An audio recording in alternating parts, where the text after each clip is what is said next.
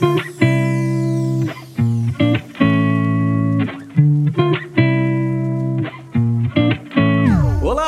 começando mais um disco do dia. Eu sou Vinícius Esquerdo e feliz 2021 para você. Tamo de volta com tudo nesse ano com o disco do dia e hoje vamos falar sobre polêmica, vamos falar sobre Lady Gaga e vamos falar sobre Anitta e claro também sobre o 46º presidente dos Estados Unidos, recém-eleito o Joe Biden. Aí você me pergunta, Vini, o que, que tem a ver é, tudo isso com a Anitta e com a Lady Gaga. No último dia 20 de janeiro, a Lady Gaga ela se apresentou na posse do recém-eleito, como eu falei, o Joe Biden, presidente democrata dos Estados Unidos, e ela cantou o hino nacional e também fez um baita show.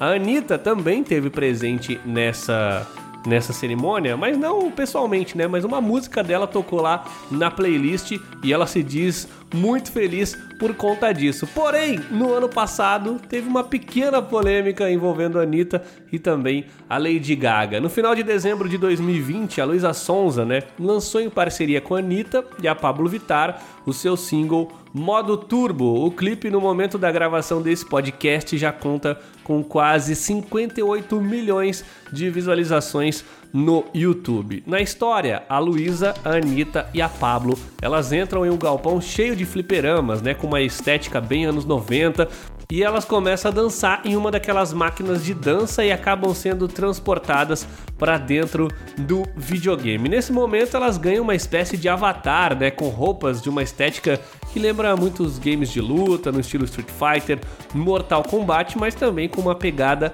de anime e até com uma referência a jogos mais modernos como o League of Legends. Elas enfrentam então um chefão no jogo que é um robô gigante, mais uma vez uma referência japonesa. Numa entrevista sobre esse novo trabalho, as cantoras foram perguntadas sobre a estética das roupas do clipe se teria alguma referência ou uma inspiração no álbum Chromatica, que é da Lady Gaga. Chegamos na Lady Gaga. Esse álbum Chromatica é o mais recente trabalho da Gaga do ano passado e a Anitta disse que não conhecia o álbum. Eita, nós! Os fãs da Lady Gaga se revoltaram com a Anitta. A Anitta, eu não vou te julgar, minha querida, porque eu também tava por fora. Eu não conhecia esse trabalho da Gaga, mas eu resolvi parar, sentar minha bundinha na cadeira e escutar esse novo álbum na íntegra. Os looks já foram bem comparados à cromática de Lady Gaga. Rolou de fato essa inspiração? Eu não conheço esse. É uma música? Hadouken! Chromatica é o sexto álbum de estúdio da Lady Gaga e foi lançado no dia 29 de maio de 2020, né?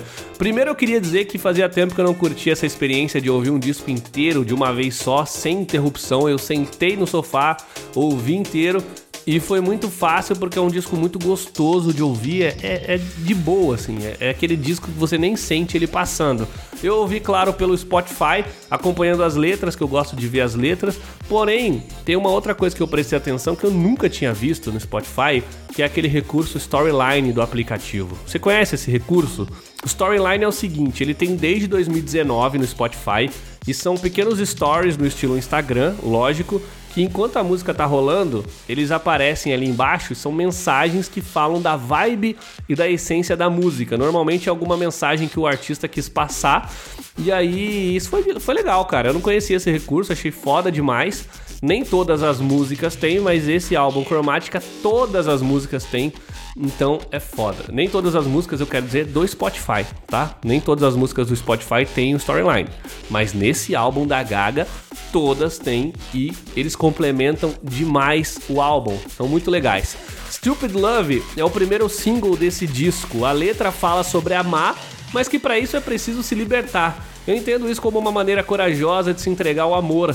A própria Lady Gaga, numa entrevista no ano passado, disse que esse trabalho, Cromática, é um trabalho sobre cura e bravura e que é preciso muita coragem para amar alguém. Isso pode ser visto também nos storylines que eu falei, quando ela se diz uma viciada em amor e que faz dessa a sua força motriz. Rain on Me é o segundo single do álbum e é uma parceria com a Ariana Grande e talvez seja a música mais famosa desse novo trabalho.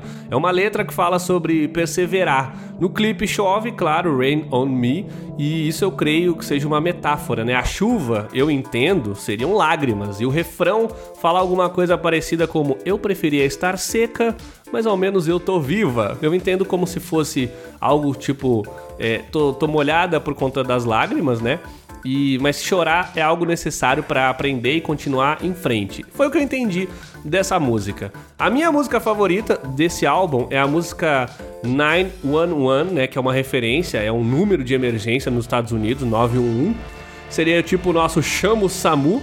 E eu entendo essa letra é, como um, uma letra que fala sobre lutar contra si mesmo e superar seus traumas, né? A Lady Gaga canta sobre entorpecentes emocionais nessa música. Ela fala sobre mudança de humor, fala sobre ouvir vozes e também sobre não se aguentar é, ver a si própria chorando, né? Tem um verso também que ele é muito icônico, que ele fala que ela tem um paraíso nas mãos e que não é real, mas ela continua insistindo. Claramente, ela está falando sobre remédios e comprimidos para se manter bem. Aliás, todas as músicas que eu citei até aqui têm videoclipe e essa, sem dúvida, é, esse é sem dúvida o melhor deles. Eu não vou te dar spoiler, mas assim que você assistir, que você ouvir esse podcast, corre lá para ver o clipe de 911 que é muito legal. Queria destacar também a música Sour Candy com parceria de Blackpink e Sign From Above com Elton John. Tem a faixa Free Woman também, que fala sobre feminilidade, que não se resume, claro, a mulheres. A gente sabe como que a Lady Gaga ela é com essa questão de gênero. Ela fala sobre a feminilidade de uma forma como se fosse uma força criativa que qualquer pessoa pode ter. No total, esse álbum tem 16 faixas e é um disco que fala, como eu já disse, sobre se curar, sobre autoaceitação, autoestima. E a Lady Gaga, ela tem muitos traumas, inclusive ela revelou um desses traumas, né? Em janeiro de 2020, ela foi entrevistada pela apresentadora Oprah Winfrey e ela revelou que ela foi estuprada aos 19 anos e que ela nunca lidou com isso, né? O fato dela nunca ter tratado, lidado, né? Não foi no psicólogo fazer terapia para tratar isso é, fez com que ela desenvolvesse um estresse pós-traumático. E o Chromatica conecta muito com isso. Por isso que eu te recomendo ouvir esse álbum prestando atenção faixa por faixa e olhando os storylines no Spotify, inclusive, que é muito legal. Naquela música 911, eh, que eu acabei de falar agora há pouco, o storyline dela é, fala justamente sobre isso, sobre é, tomar remédio, por exemplo, porque a Lady Gaga ela diz que por conta desse estresse pós-traumático ela sentia muitas dores, então ela tomava remédios. E aí nesse storyline de 911 ela fala justamente para um alerta, né? Não tome remédios sem indicação de um médico. Então, é, olha a potência, né? Como diria minha amiga Carol Serra, olha a potência desse, desse álbum. E de fato, nessa entrevista com a Oprah, ela também fala sobre medicamentos e ela fala da importância deles. Ela não é contra tomar medicamentos, ela diz que ajudou bastante ela, só que ela frisa que é muito importante tomar medicamentos indicados pelo seu psiquiatra, que você não deve tomar sozinho por uso é, próprio, você não deve tomar por indicação do seu clínico geral, como ela fala na entrevista, mas sim por indicação de um psiquiatra. Ela fala muito sobre a importância de terapia, sobre saúde mental e é sobre isso que se trata esse álbum Chromatica. What kept you getting up? All of you.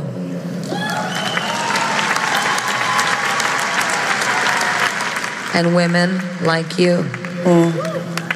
Faith, inspiration, hope. And I also have to say, I have to say it, and I know that this is controversial in a lot of ways, but medicine really helped me. Agora linkando, né, cromática com a polêmica de modo turbo, modo turbo, perdão. Eu não sei se tem realmente uma polêmica, né? Eu acho que o, os fãs da Lady Gaga talvez ficaram mais ofendidos pelo fato da Anitta falar que não conhecia o álbum, coisa que ela inclusive se redimiu, né? Ela foi escutar depois e disse que gostou muito, principalmente da música Stupid Love. Então, eu acho que é isso, né? Ah, eu também não tinha ouvido, agora ouvi e esse é sem dúvida o meu álbum favorito aí é, dos últimos tempos que eu ouvi. Eu adorei. Inclusive, eu tô querendo fazer é, mais podcasts aqui, mais discos do dia falando sobre a carreira é, da Lady Gaga, que eu acho que eu nunca parei para ouvir. Eu já conhecia as mais famosas dela, mas eu nunca tinha parado para ouvir um disco inteiro da Gaga e eu curti bastante. Então, aproveita e corre lá no nosso Instagram, arroba meio bossa rock curta os nossos posts, siga a gente lá. Tem também o meu Instagram, arroba Esquerdo. E toda semana aqui, disco do dia de volta em 2021. Estamos com tudo. Aliás, você pode indicar disco para mim também.